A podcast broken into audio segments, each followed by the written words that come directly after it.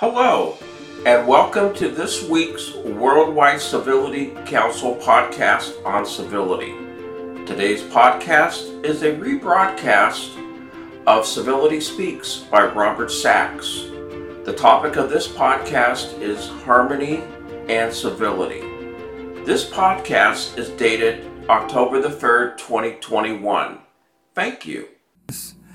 That in terms of polarities and what is going on around us, when you look at what's going on environmentally, what's what going on in terms of the pandemic, that really politics and uh, inertia and fear and denial all come together to create what the historical Buddha talked about with respect to this time period, which is essentially one of being a rather dark time and not realizing necessarily that one of the most important tools we can use at this time is going to be civility because at some point what we need to do is look across the aisle, look into each other's eyes, and figure out a way of conversing, communicating, and working that will finally begin to move things in a more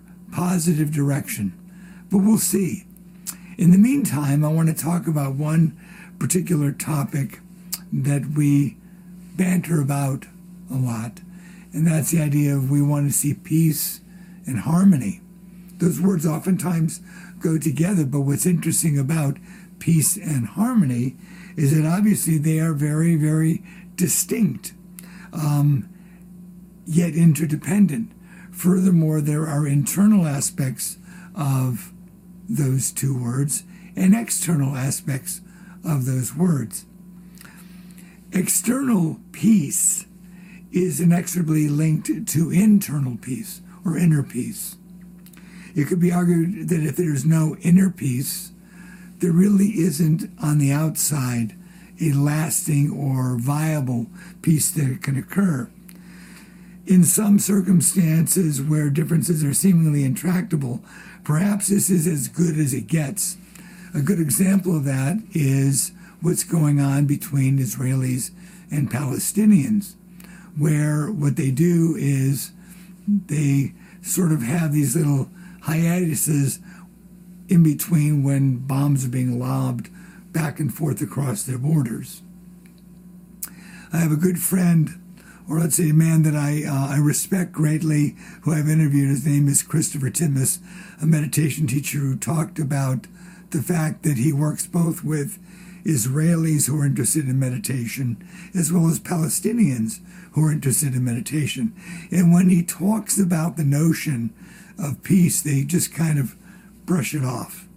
They don't see it as really possible. What they look for in terms of what's on the other side is security. They want to feel secure. So, peace and security, which is very, very like, you know, when can the sort of the harm stop? Does not necessarily mean that there is peace, but there is the absence of the conflict, so to, so to speak in which case harmony harmony is not even anything that is remotely on the radar. And re, in reality harmony is a very deep issue. It's more of a heartfelt matter that requires a sincere commitment to engender. Harmony is where various dimensions of thought being or expression blend to create a well integrated living peacefulness, which in turn is reflected in our inner attitudes and then reflected in what happens around us. Uh, there is a term, interestingly enough, in in uh, in Tibetan. It's called Xinzhong, which means a peace, uh, a, uh, a an environment is tamed. And by tamed, it's not only peaceful, it's like there's a, a sense of integration that's there. It feels like there's a coherency to what is felt in that situation that one finds oneself in, be it a meditation room or it could be a, a larger room or even a, uh, um, a, a, part of part of the country, even if one has the ability to engender a kind of attitude that gets engendered by more and more people. And we have the hundredth monkey effect. But right now, what I want you to imagine in terms of yourself and peace and harmony is yourself within a circle. This idea is something that I have learned in Freemasonry, where you are like a, a dot inside a circle. And what you're trying to do is you're trying to circumscribe your desires, keep them within due bounds, so that what ends up happening is you stop uh, polluting the environment just with your three poisons with your confusion, with your attachments, with your aggressiveness, however they manifest. But what we try and do is we try to um, rein them in as best we can. See them for what they are, really. See them for what they are. And at the same time, to try and do this, to try and rein ourselves in or see things as they are, does require a tremendous amount of effort. Not only that, we may want to do that ourselves, but that inner work that we may do doesn't happen in a vacuum. You might be on some kind of retreat somewhere. You might be able to isolate yourself in some way, but more than likely, you're going to bump into other people, other people who have their own circles and their own dots, other people who may not be interested in maintaining themselves inside a circle whatsoever. Okay? But even if they are, what happens is we end up bumping into their circles. We end up bumping into they who might have uh, their own ideals, their own perspectives, and they may not be different than ours. Okay, we can have very many similar ideals as to what we want, but then, like I've said again and again in so many of these broadcasts, is that the uh, the devil is always in the details. So what happens is we have what we want, we have our own peacefulness, and then we bump up against something else, and suddenly our peace, our harmony, those inner experiences we have get tested finally. And sometimes what happens is more more resembles something like uh, a bunch of bumper cars ramming into each other, overlapping, colliding, causing damage those things happen naturally, whether that's in a uh, relationship, a, an individual couple relationship, whether it's within a family, whether it's in a group, a nation, etc., etc. Okay? Because what we have to realize is in this situation, um, this is not something which is um, optional. It is something that is just a fact. Being beings who we are, we have an altruistic spirit, we have a Buddha nature. And in, in, in many regards, the way in which that Buddha nature gets tested is in social environments.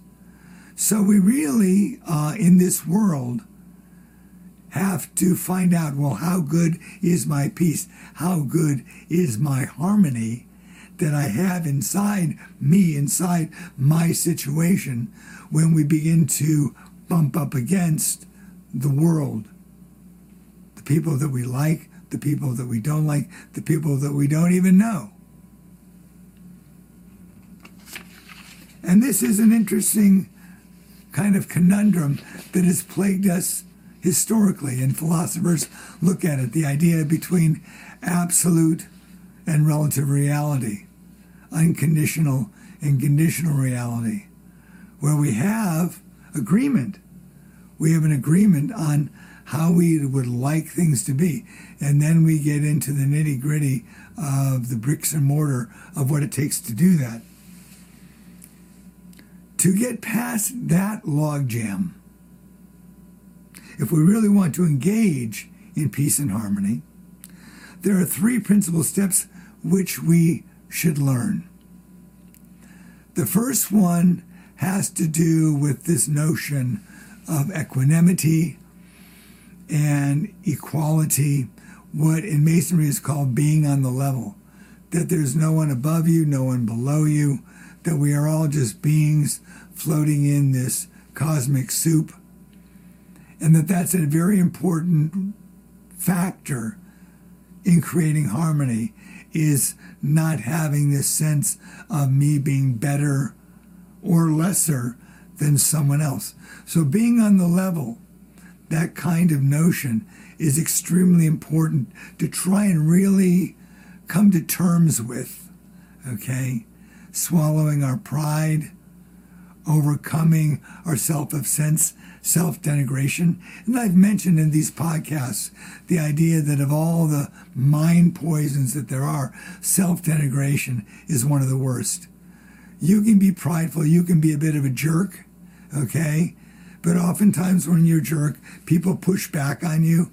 But it's very, very hard for others to really help you when you're just beating up on yourself, when you're tormenting yourself from within, making yourself feel worse, seeing yourself as being lower or lesser. That's much, much harder. We may look at people that are prideful and think that that's really kind of disgusting, but what's much more disgusting is the bad time we give ourselves in terms of not trusting the altruistic nature and the basic loving kindness that is a part of us being humans. The second aspect, other than being on the level, is active listening. Okay?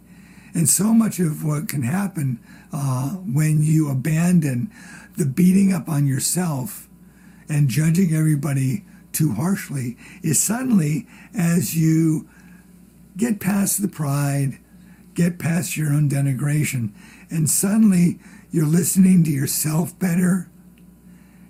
And as a result of listening to yourself better, you also begin to listen better to others. So there's this active listening.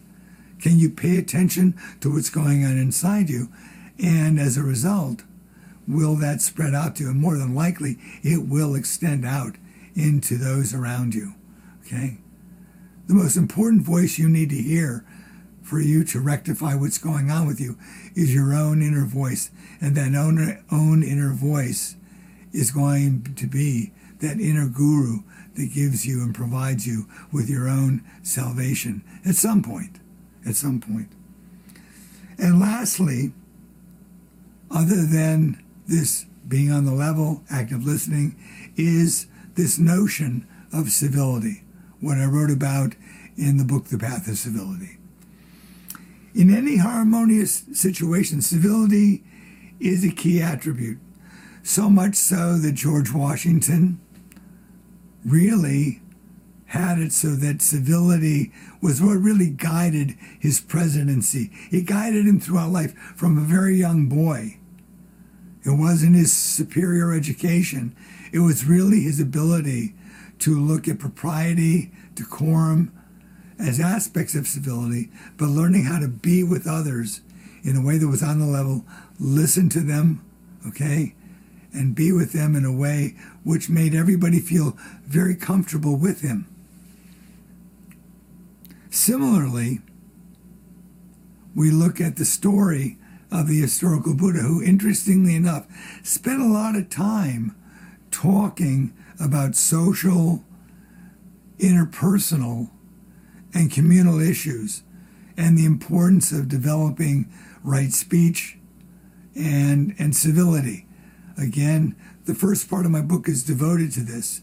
And interestingly enough, Albert Pike said that he thought that the Buddha was probably one of our first Masonic judges, our first Masonic um, so like luminaries on this planet, even though he was not a Mason that we know of. But the idea of being on the level, which really, when you have to understand, living in the caste system of what's above you and what's below you, and somebody saying that everybody is on the level with this Buddha nature was extremely revolutionary. Extremely revolutionary. And in the Buddha's teachings, he talked about what are called wisdom Buddhas. And these wisdom Buddhas have these aspects, which I've mentioned before, but in the context of harmony, I would like to present them. These are the five steps of wise action, which I'll probably repeat several times as I go along and do more and more. Hopefully, you'll see me again and again doing these. So, the first step in wise action or creating harmony is to step back. Okay?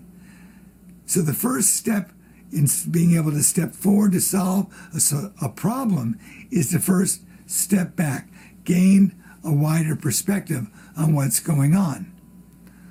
The second one is to assess. That's the next wise step.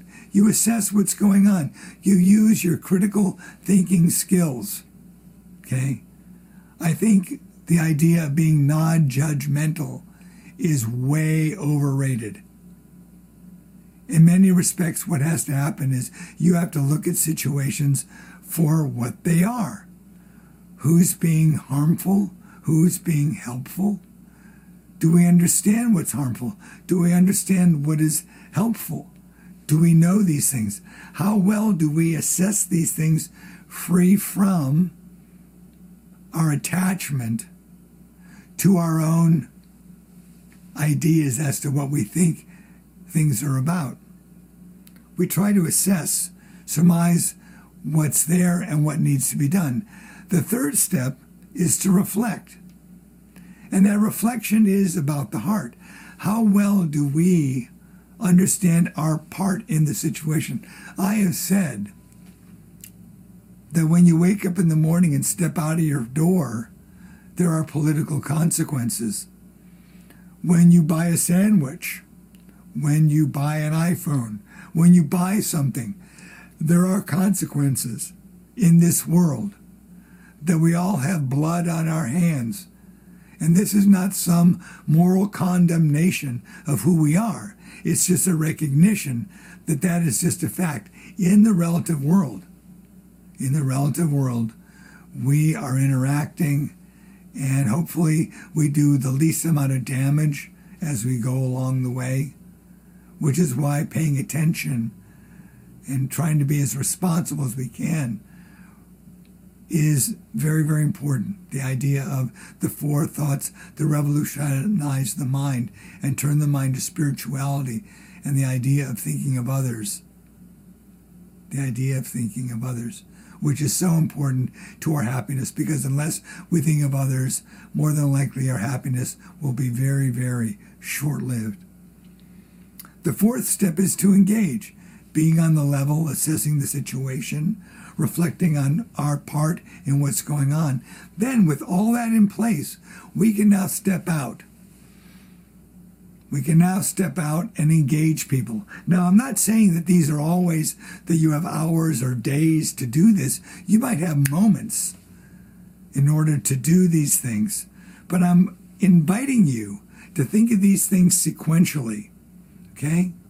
Step back, assess, reflect, engage.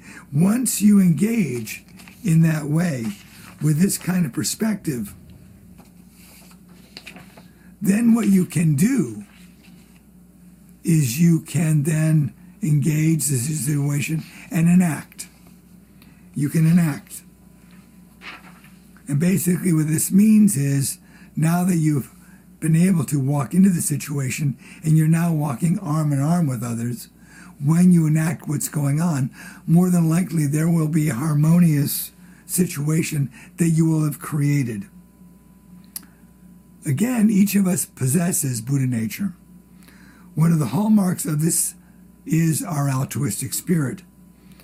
And at the time, same time, over time, there are the three poisons of ignorance, attachment, and aggression, the ways in which we habitually do things that are unskillful, the addictions we have to our own tendencies, the double downing that we do on negative tendencies. These are things we need to look at and be more accepting and loving about towards ourselves. Thus, the peace and harmony we seek requires a commitment in thought, in being, and expression. which I assert is the best way in which we can then look at the five steps of wise action and then move forward. Furthermore, if we do engage each other in such a manner on the level with listen, listening, with listening actively, and applying those five wise steps, whatever we do is going to go much more smoothly. What will happen is we have created a situation, a spirit of harmony. And in the world of contagion that we are now living in, when we engage situations harmoniously, that harmony can be contagious in the best possible way. So that's all I have to say for today. I want to thank you for listening, and I look forward to speaking with you all again. This has been another podcast from the Worldwide Civility Council. We thank you for listening. For further information on civility and our other projects, please check out our website at civilitycouncil.org. Thank you.